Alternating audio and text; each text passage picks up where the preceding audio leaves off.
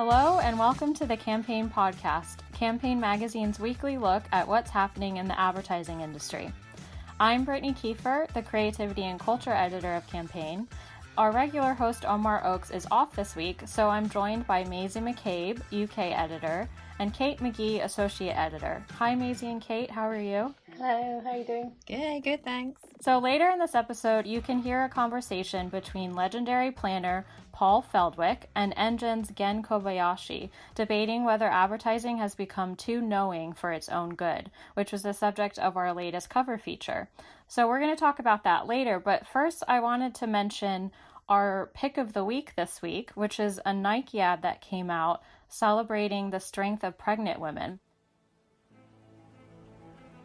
What is an athlete? Someone who moves? Sounds like you.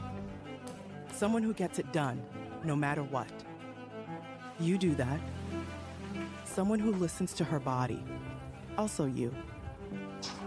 Someone who defies gravity. You. Someone who deals with the pain. This was created by Wieden and Kennedy London. Uh, Maisie, what did you think of the this ad? I know that you wrote the pick yeah, I thought it was great. I think it obviously like coming from personal experience, it, it struck a chord with me. Like I've been that woman, like gone out for a run and had to sort of stop and worry that you know we've gone too fast or too far. You know, I thought it was really powerful. I think um, you know Nike's Nike's record in in this kind of area isn't perfect, but I think sometimes we have to accept that brands make mistakes, they improve things, and, and kind of if you think back, say, 10 years, the idea of having, you know, a variety of women of different sizes and stages of motherhood in an ad doing exercise, like, it would just wouldn't have happened. Yeah. But I know, Kate, you, you wanted to mention, you know, the brand doesn't necessarily have the cleanest track record and how it works with women, right? Oh, exactly. So I had kind of mixed views when I watched it. Obviously, it's a great ad, um, and anything that I don't know is showing women, particularly pregnant women, as you say, Maisie, in these kind of different positions, showing them exercising is a is a good thing. Um, but yeah, I kind of I, I, was very cynical about it when I first saw it, and I had to do some googling. I was like, wasn't that the same Nike that actually, you know, um, had a real problem with its all its athletes? And it was. And so in um, to refresh our listeners' memories. It was May 2019 when the Olympic runner Alysia Montaño said that she had to fight with Nike to keep her salary, and there were various athletes coming out kind of condemning Nike's treatment of them. And there was one in this, this is a New York Times investigation, and there was one woman called Kara Goucher who said her son was seriously ill in hospital, and she'd been told that in order to get paid, she had to start running again. And so her son was really sick, and she had to choose to go running to train.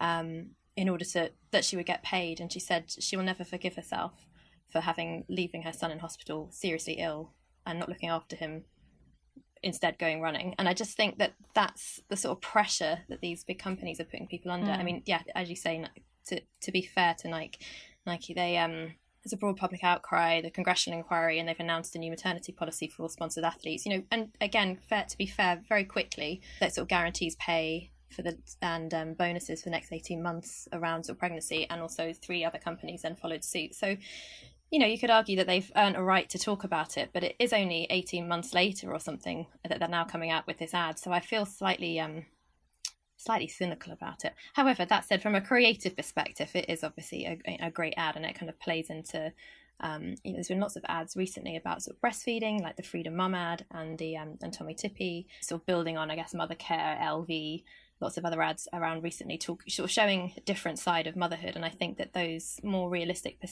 sort of depictions of motherhood is a really positive thing because it's it just it helps to kind of demystify a lot of the things that happen um, and you know not set people up with these unrealistic sort of images of perfection that are quite hard to yeah. achieve and I think, yeah, like you said, showing uh, also in this ad that women don't have to be defined just by motherhood that they can also you know shocker exercise even when they're pregnant. Um, but yeah i guess it's a, a thing that a lot of brands face is at what point do you have a right to discuss some of these issues if your own house hasn't always been in order?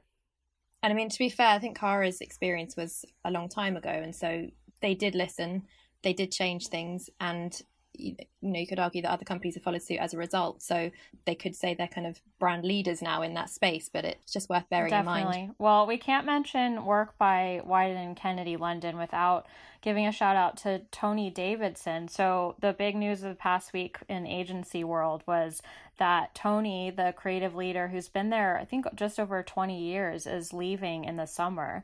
Um, this came actually a few months after we found out that Iain Tait, the other ECD in London, is also leaving in the summer.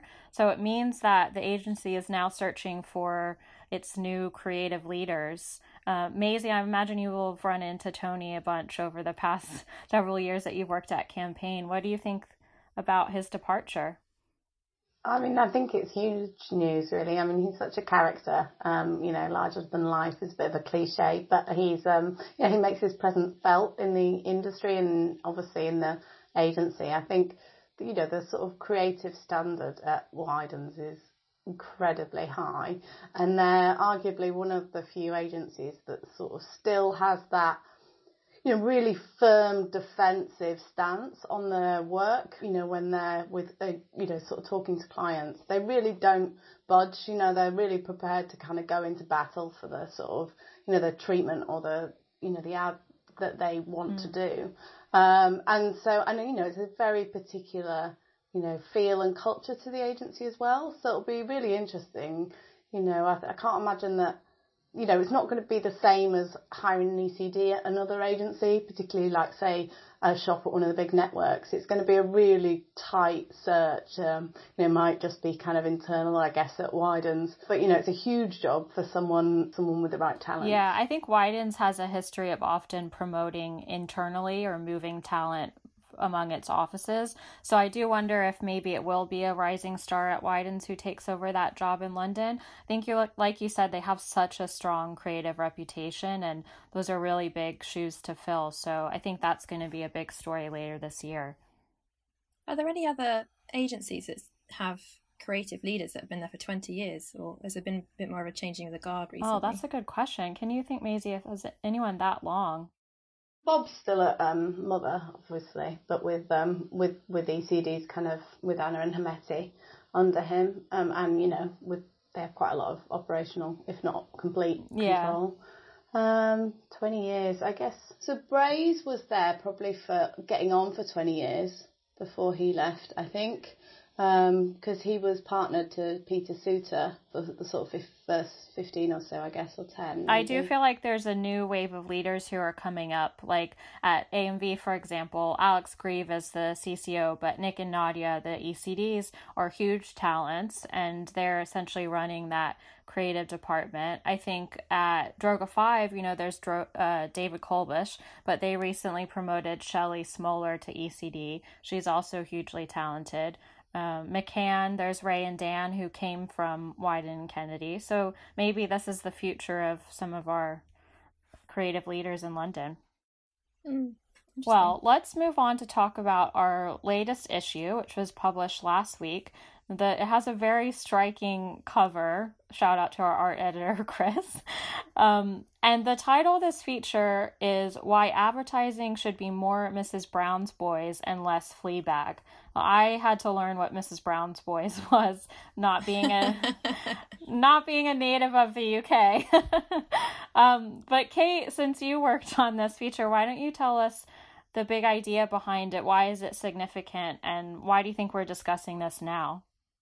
I love the front cover, by the way. I think it's my favorite ever campaign cover. So yeah, big shout out to Chris. If you haven't seen it, it's a picture of the Mona Lisa um, with um, the Mrs. Brown from Mrs. Brown Boy's face where Mona Lisa's face should be. And it's um it's quite striking, uh, and the uh, the line is "Stop being so clever." And I think um, if you obviously get the association that Mrs. Brown's Boys is um, there's a lot of snobbery around it, seen as sort of low, lowest common denominator uh, stuff versus Fleabag, which was seen as arty and creative and you know much cleverer. I, I think I think it's an interesting point that Paul Paul Feldwick is making um, he's got a new book out, which is kind of what prompted the chat. But this, his kind of main point is that advertising has become too focused on creating cool and arty campaigns, um, and not focus enough on creating just campaigns that are popular and that will really kind of resonate with its you know the broad population of the UK. And I think this is kind of pe- playing into you know a lot of conversations we've had recently about you know advertising being a bit of a filter bubble. Not really like the broad you know mainstream UK population. You know they're mainly based in London. They're kind of they tend to be wealthier. They tend to be kind of of certain political persuasions, etc. So I think his point is that actually a lot of our, land is creating work for each other rather than actually thinking about the actual point of creating advertising, which is to get people to buy a product or you know get people to be aware of a brand, um, and that actually this is doing them a disservice because it's kind of forcing this kind of disconnect between advertising and you know, for want of a better word, the the person, you know, the average person in the UK, if, if such a thing exists. It's an interesting debate, and I, th- I think it's it's got lots of people chatting about it. And, it, and I think he makes some other kind of examples that he kind of he says that VCCP's compare the market work is great and should have gone to Specsavers is great. Mm. Um, you know, he talks about things like the Jolly Green Giant, which was created by Leo Burnett. You know, that sort of stuff. He says is much better because it's it's much more.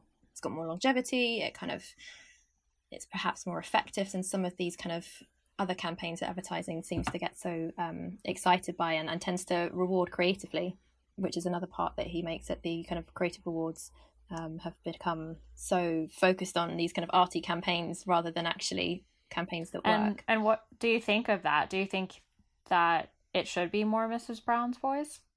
Mm, good question. I would like to see the data on a lot of this yeah. stuff. I mean, it would be interesting to see. Um, you know, obviously, compare the markets. You know, got great kind of effectiveness. Um, is is a very effective campaign. So it'd be, be, interesting to see what these kind of big arty campaigns, how effective they actually are. And I, I think that there's probably you know, there are some depend it depends on what a brand wants to do and i imagine there are some situations where you do want to be arty and cool depending on you know what sort of type of person you're trying to reach um, so i don't think it's a kind of one size fits all all the time but i do think that sometimes advertising or people in adland might want i can see how it, you try and do something trendy because you're thinking about your peers and how well it would be received and whether you know we're going to pick it and whether you're going to kind of you know get get praise from your industry peers mm. where actually you should be thinking about what the person on the street that wants to buy your product is going to be thinking about. How about you? What do you think well coming into this market from the us i have a different slightly different view of it because i heard someone say to me once that in the US, advertising is seen as one step above salesmen. Like it doesn't have the same kind of creative weight as an industry as perhaps the UK does, or at least historically did. I think even, you know, the the legacy of ads like Guinness Surfers or Cadbury's Gorilla, like those are seen as ads that you often hear creatives say that's why they wanted to get into advertising is they would they saw those ads and they thought this is an opportunity to make some great creative work. So I think that the history of craft and creativity here is so much stronger compared to the American ad industry. And I think that makes this market pretty special. Um, so I, I do see the argument about it should be popular sometimes as well and appeal to wider audiences to sell products. I guess that is its true purpose in many ways. But I also think that trying to create art is kind of what makes UK advertising so special. One of the things Feldwick says is that basically, obviously, if you can be clever and popular, then do that. But that's really hard. If you have to choose one, be popular. Um, and he sort of talks about Allen Brady and Marsh, which was sort of seen as this kind of like bit gauche kind of salesman kind of type place. But he talks about actually the, you know, the, the work they did. He likes the work they did to, does to ABBA. Um, and, you know, sort of like saying everyone at the time thought ABBA was a bit naff, but now, you know, everybody realizes how, you know, what geniuses they were. Yeah, and I think this is that's the the quote, wasn't it? But he says, "But judgments about what was cool or high or low art are quite illusory." And I mm. think that's is what he's exactly saying, isn't it? You kind of appra- reappraise ABBA and realise it's actually it's not poppy chat, it's actually genius. Was his um, line, and I, I, think you know creating, being creative, I think is a really good thing to be doing. It's um, it's what makes things great, and as you say, it's what attracts good talent, and it's what makes people want to work in the industry. Yeah. Uh, on to the other big news of the past week, which was that we revealed our Agency of the Year winners. So, congratulations to Uncommon Creative Studio. They were our creative agency of the year for the first time. And they're only about three years old, so that's a huge honor for them. Um, PhD was our media agency of the year. Mother Independent Agency, VCCP Integrated Marketing Agency. There's a long list of winners, and you can see all of them at campaignlive.co.uk slash AOTY. Um, but Maisie, you wrote a piece for our magazine about what makes an agency of the year. Did you, do you have any insight you can share with the listeners who might want to win next year? Yeah, well, I guess it was sort of a bit of a, a kind of indulgent look at past agencies of the year. Um, you know, because I spoke to kind of Robert Senior, who was obviously running Fallon when they won twice in a row. I spoke to James Murphy, and obviously Adam and Eve have won, I think, six times. So he was he's not been involved for the last year or so. Um, and also um, Annette King, who ran Ogilvy One, which won, I think, um, Direct Agency Year for four out of five years. And you know, we look at new business, it's really important. The strength of the management team is really important. Um, and then obviously the quality of the work. Since the scheme has obviously changed and moulded and, and now we have a panel of marketers judging, um, there's a there's a longer criteria in which agencies are kind of scored against and pure business performance is probably more important now than it might have been in the past. But you know, the work is still crucial. And what we spoke to a few of the judges, and one of the things that came across was that particularly this year, what agencies did to support their staff during, you know, the, the kind of nightmare that was the pandemic was really important. And a lot of agencies did really impressive kind of things to help support their colleagues. And then alongside that is the, the whole diversity question. Um, and, and kind of agencies have to be seen to be really moving the dial on that and kind of really enacting change. Mm. And do you think that will continue to be an important consideration in years to come, or was 2020 kind of a specific moment in time where we did think about how agencies were treating their staff, for example? God, I hope so. Yeah, me too. you know, there's sort of all this talk of no emails after hours and kind of, you know, enforced lunch breaks and stuff. I mean, I think that's, you know, the attitude people should try and have all the time, really. You know, obviously there are pressure points with big projects and things, but, um, but you know, I hope so. I hope all of us, you know, I hope society learns something. um, but I guess we'll see. Well, it's great news for all the agencies. Uh, very impressive for Uncommon to get this title when they're only about three years old. But Adam and Eve was only three when they won their first Agency of the Year title as well, right? Yeah, so I think Adam and Eve was sort of just three and Uncommon a three yeah. and a half or something. yeah.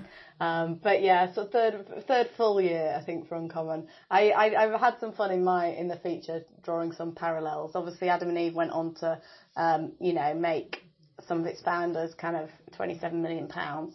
Um, so, you know, who knows what Uncommon's plan or, or indeed their kind of existing ownership structure is. But, you know, they're in a really great position. I mean, I can remember when they first launched, people were a bit cynical as they can be sometimes. Full credit to them. They've got, you know, as they would say it, a cracking crew. So they've produced some, you know, interesting work. They've got some big clients. Obviously the work they've done for ITV has been really powerful. Um, you know, B&Q. So yeah, I mean, it's really interesting to see, yeah, whether in seven years time they've, you know, they've all made loads of money. Will they be doing it again like James and David is the question, I suppose. Yeah. Well, they do love to say that they are quote owned by no one so we'll have to see if that those principles last. I am really pleased for them though because they were doing some good stuff at grey and i think to make the leap and go off and run you know set up your own agency is a big risk and i think they've obviously done just a brilliant job and to win agency of the year after yeah okay three and a half years or whatever it is is, is an amazing achievement and um yeah good luck to them really. Let's see what happens well, congratulations again to all our winners and also everyone who was shortlisted. It's such a huge honor. I was going to say the creative agency category in particular was really, really hard fought. There's loads of agencies that, you know, did really well. Yeah, I think, yeah, so many could have um, just as easily deserved the title as well. So I think credits to everyone who got through 2020 and still made some amazing work and made their business successful. So, Maisie and Kate, I think that's all the time we have. What will both of you be up to the rest of this week? Anything we can look forward to? I am currently buried in school reports and will continue to be buried in school reports for the rest of your life, Kate. Forever and ever. That's how it feels anyway. But um, I'm going to be working on the looking at the diversity stats for all the um, school reports agencies. Um, so I'm really interested to see what kind of patterns uh, are emerging um, and hopefully what progress is being made. Interesting. Another much anticipated issue. well, thanks for listening. Thank you, Maisie and Kate. And now on to our conversation with Paul and Gen.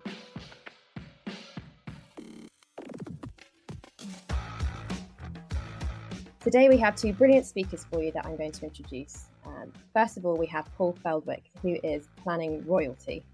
He was at BMP for 30 years, heading up planning in its heyday, and also was part of the agency when it merged with DDB. Um, he has held an extremely high esteem, including with one planning blog asking, Is Paul Feldwick God? he left in 2005 and to become an independent consultant. He, his last book, Anatomy of a Humbug, was published to widespread acclaim, and he has now written a new book. This one's called Why Does the Peddler Sing? What Creativity Really Means in Advertising. And to interview him on the topics that are raised in the book is Gen Kobayashi, who's one of planning's current stars. He is currently Chief Strategy Officer at Engine Group. He has experience, unusually, of both media and creative agencies. He's worked at Adam and Eve, he was head of planning at Ogilvy, and now his new role at Engine Group. So I'm going to let you guys chat. I'm going to pass over to you. Enjoy. Thank you, Kate. Thanks, Kate.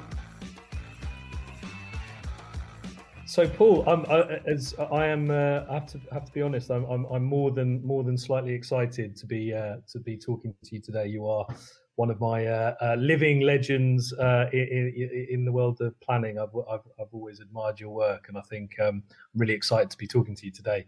Um, I'd like to start, if possible, um, with uh, a question about the, the, the title of your book. Your mm. previous book had a very distinctive title, obviously, "The Anatomy of Humbug." If you haven't read it already, I highly recommend it. Um, but I'd love to talk to you about uh, uh, about the title of of this latest book and why is it called "Why Does the Peddler Sing"?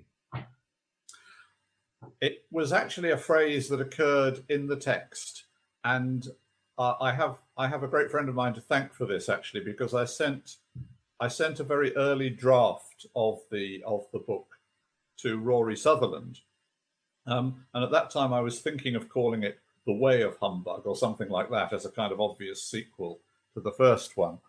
And um, at one point in the book, I'll, I'll, say more about this as we go forward, I expect, but the figure of the, the sort of medieval figure of the peddler who both sings and tells jokes and sells stuff seemed to me an important historical precedent for what advertising does and a, and a really powerful image. And at some point, I talked about this peddler and then I wrote in the text, Why does the peddler sing? And Rory got back to me and he said, This is a great book. Um, you could call it Why Does the Peddler Sing? Um, and the more I thought about it, the more I thought, I think that's a great title. So, so thank you, Rory, basically. Um, uh, we, have got Rory to thank for, for, for inputting on the title.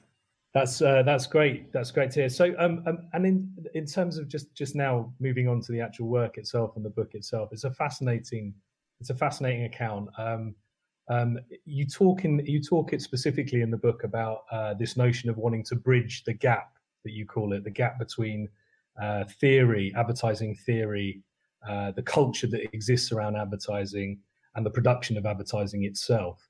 Could you talk a bit more in detail about the intention? What do you? What's your intention for this book? Uh, my intention is to try and make today's advertising better and to, you know, give some assistance to agencies and advertisers um, who actually want their advertising to be more effective. And um, that that that's my intention behind the book. So I hope it I hope it works. I mean, I think we're in a very odd situation at the moment because we actually, I think, in many ways, we understand better than ever how advertising probably works. And we have evidence to back that up. And, you know, I've, I've been living with a number of things that have been around for several years now. There's Byron Sharp's book, books, um, and the Ehrenberg Bass work on er, uh, how advertising works by creating mental availability. Which, you know, I can remember when that first came out, and, and even Andrew Ehrenberg was sort of talking about it 20 or 30 years ago. And at the time, you know, we just did not know what to make of that. It sounded like it contradicted everything that we'd ever been taught about advertising, everything about the sales message and the you know the emotional appeal and all this stuff. And it just it's very very simple. You know, it just increases the salience of your brand name. And I think our first re- response to that in advertising was, well, maybe you're right, but I don't really know what to do with it, even if it is right, because it sounds like none of us have a job. Now, at that point, I think we were completely misunderstanding it, because actually, the point is if, if that is true, and I think it is substantially true, it still leaves us with a fantastically difficult job, which is it's not that easy to create fame, to create salience. Um, that was another thing that actually, again, I'm, I'm indebted to somebody who kind of put that thought into my head when I was, I was, I was still referring Anatomy of Humbug to something like simple fame, as if it was a simple idea. And I was talking about this to uh, to an audience one day at Adam and Eve, uh, where your old agency at one point, I believe. And Dave Golding was sitting right at the back of the room, sort of looking rather, um, you know, disapproving. And in, after a bit, he sort of interrupted and he said, The thing is, uh, you know, you talk about simple fame, but it's actually very, very difficult to create fame. And I thought, You're absolutely right. And I'd never quite thought of that. So, in a way, the whole book I mean, one way of reading this whole book is it's it's a sort of some thoughts on what does it mean to create fame and how do you create fame, and and indeed I have framed it like that when I've used this similar material in training courses. I've, I've positioned it as a course on how do you create fame, which is of course not easy. And I mean, you must have had some thoughts on it yourself yeah. in, the, in the various agencies that you've worked in. It, it isn't easy, and I think I think you're absolutely right. I, would love to I'd love to actually come on to that. You talk um, it, you talk a lot about the culture that exists, um, not just within society and with, within the sort of the, the, the, people that we're trying to to to to, to reach um, um, on behalf of our brands, but actually culture within the agency world and culture within the advertising and marketing industry, which I found fascinating. One of the things that sort of struck me was we talk a lot today about um, the world of advertising and marketing being in some sort of existential kind of crisis. We're kind of perpetually asking ourselves questions. You know, are we, are we, should we be more like the consultants? Should we, should we learn from big tech? Are we doing it wrong? Should we pivot? Um, but interestingly, reading your account and, and, and through the history of, of advertising as an industry, it feels as though we've sort of been in an, this existential crisis from day one. Could you talk a bit about that that kind of the the, the, the tension that has always existed within yeah. advertising culture? I mean, this is one of the fascinating sort of uh, a sort of backstory or subtext of the whole book, which I gradually sort of became more and more aware of as I worked on it, is that from a very early date, and I can sort of specifically date this at very much about the beginning of the 20th century, say just after 1900. And it's when advertising agencies start to really appear in, in a form that we would recognize.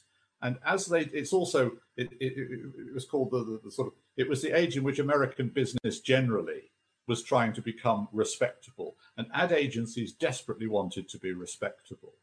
Um, so from about 1900 onwards, you see all these things happening whereby they appeared increasingly sort of desperate to distance themselves from their antecedents in the traveling medicine shows, um, you know, or, or the, the, the, street entertainers, um, uh, because, for, good reasons as well as bad reasons. Um, but they really wanted to become a profession. And, and someone like, um, you know, Ernest Elmo Calkins, who I quote in the book, is a famous ad man from, from, from that era who lived quite a long life he really had a very clear idea that he, he, he thought that you know he wanted advertising agencies to be treated like professionals in the same way that doctors or lawyers were. So from that very early date, um, they start distancing themselves from anything to do with popular entertainment. Um, the idea of salesmanship in print, which I first wrote about in, in Anatomy of Humbug, that comes in from about 1903 and it becomes very influential. And all the theories of advertising after that tend to be dominated by the idea of you are like a salesman, you are giving facts about the product, you are rationally trying to persuade people why the product is better. Now, that is not wrong, but it only describes one aspect of what advertising does. And in many ways, it's, it's not always the most important aspect. I mean, it most clearly works in things like direct response. It works elsewhere as well. But by focusing on that to the exclusion of all else, it's really denying that there is this carnival aspect, this showmanship aspect of, of the antecedents of advertising. And even as early as 1910, which was the centenary of Phineas T. Barnum's birth, the trade magazine of the time, Printers' Ink, uh, wrote an editorial where they said they refused to celebrate the centenary of Barnum's birth because he was such a disgrace. And, you know, he stood for everything that modern advertising did not want to stand for, you know, vulgarity and the bizarre and the freak show and all these things. Um, so since then, I think we've been in this strange paradoxical situation where, despite all that, of course, so much advertising has continually used all the devices and tropes of popular entertainment, you know, including the, the, the, the most, you know, the most popular and the, even the most vulgar kinds of popular entertainment. It uses, you know, song and dance. It uses sex appeal. It uses talking animals. It uses cartoons. It uses celebrities. Blah blah blah. And of course, when I was in advertising at BMP in the 70s and 80s, particularly, we did all that all the time. We did the Cresta Bear and the Smash Martians, and you know, everything was funny, everything was amusing, everything was above all popular. And yet, even then, you know, we kind of did it without quite talking about it. But there was this strange double think where I think we, we got very, very skilled at sort of pretending to our clients and indeed even pretending to ourselves that what we were doing was somehow communicating a product benefit or something like that. Whereas in reality, what we were doing much more importantly was what Martin Boase actually expressed extremely well back then. He said, if you're going to invite yourself into somebody's living room, we think you have a sort of moral duty not to insult their intelligence or shout at them. But if you entertain them, put a smile on their face, you know, if you're a charming guest, then they might like you a bit more. And then they might be more inclined to buy your product. Uh, and I remember at the time thinking, well, that's that's not what it says in all the advertising textbooks. So that's just old Martin, you know, being a bit eccentric. I now think it's incredibly profound because I think what the, the corollary of Byron Sharp's work is mental availability is hugely important. But of course, he and his colleagues stop short, and, and, and so is probably right that they should, of saying, how do you create that mental availability? And actually, when you ask that question, the answers to it I think, are best seen in terms of just drawing analogies with the whole world of popular culture. What makes something a hit record? What makes something a hit film franchise? What makes one individual into into a celebrity who's known the world over? Um, and we we need to start thinking of ourselves. I mean, I'm sure there are things we can learn from science. There are things we can learn from big data and psychology and all the rest of it. But actually, what we tend to forget about is what should we be learning from the Kardashians, you know, or, um, or, or, or the James Bond film franchise? Because those are actually the mega brands of today. In some, are they among among the mega brands of today? And, and and that is the same psychology that we work in when we're creating um, our clients' brands.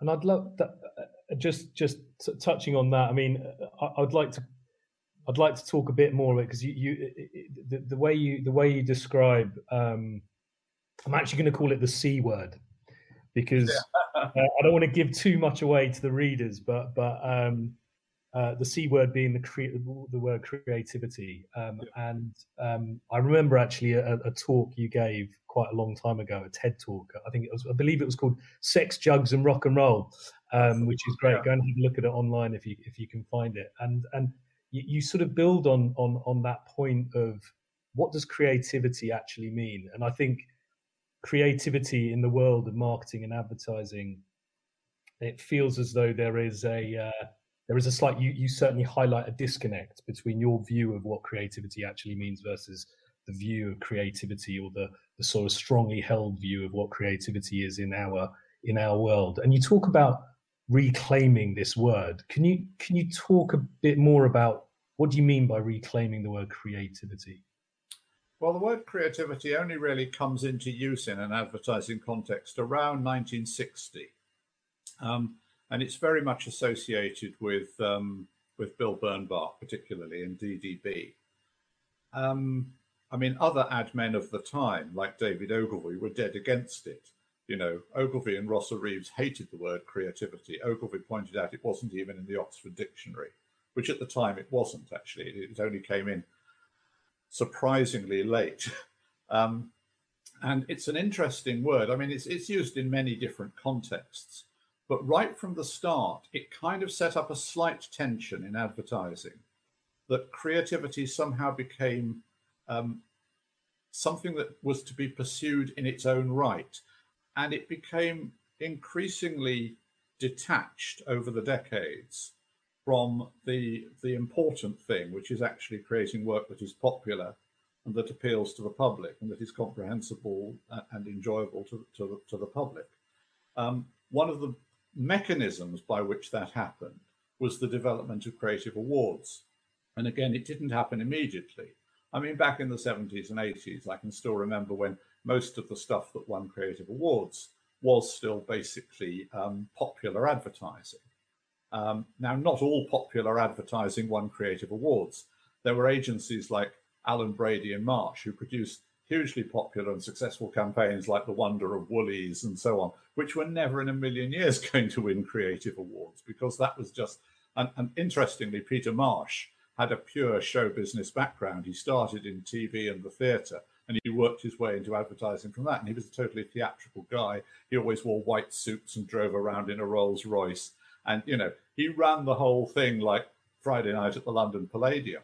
And of course, us at BMP and CDP, who were trying to do like creative advertising, man, we, we looked firmly down our noses at, at, at an agency like Allen Brady and Marsh.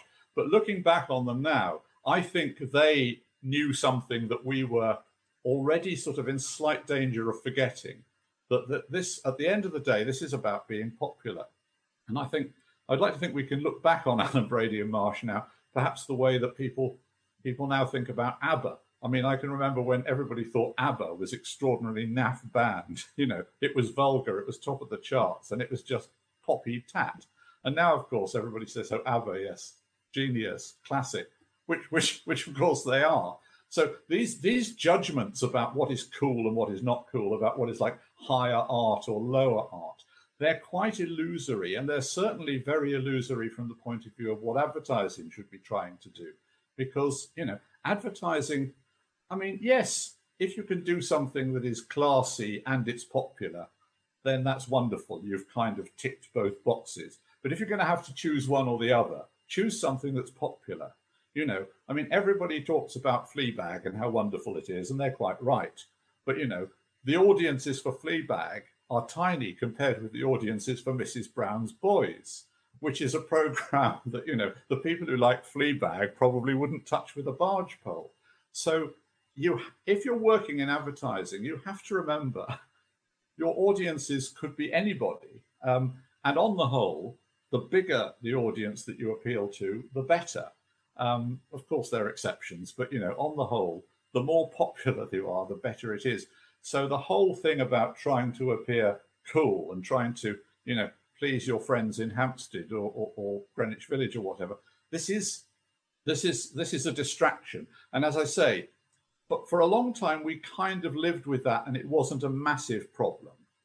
But then over over time, the creative awards became more and more driven by what the juries are going to award because they find it somehow um, new or edgy or pushing the boundaries and all this this sort of strange language crept in of what what good creativity was about that it had to be edgy it had to be pushing boundaries it had to be shocking it had to be destructive and disruptive and you know a lot of violent aggressive imagery comes into this which i also examine in the book. And even by, by about the 90s or the year 2000, you begin to see that the stuff that's winning awards I mean, some of it is very clever, but there's a a lot of it has a sort of slight nastiness about it, to, to, to my mind. Um, you look something like Volkswagen Lupo commercial from 2003, which is a sort of a weird bit of horror filmmaking. Now, I mean, it's it's brilliantly done, and of course, everybody in the industry went, "Oh, wow, this is great, this is fantastic," and it won lots of awards. Um, whether it actually sold any lupos to the sort of people who might wanted to buy lupos, which were basically, you know, old age pensioners, I very much doubt.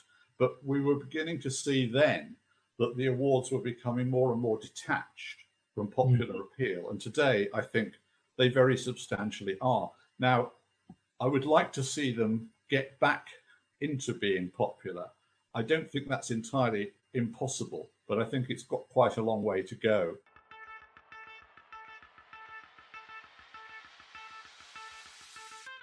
Well, that's it for this week. Thanks for listening to the Campaign Podcast. This episode was edited by Lindsay Riley. You can read more news and analysis about the advertising industry in Campaign Magazine at campaignlive.co.uk. If you're a first time listener, please subscribe wherever you get your podcasts and leave us a review. Goodbye and hope to see you again next week.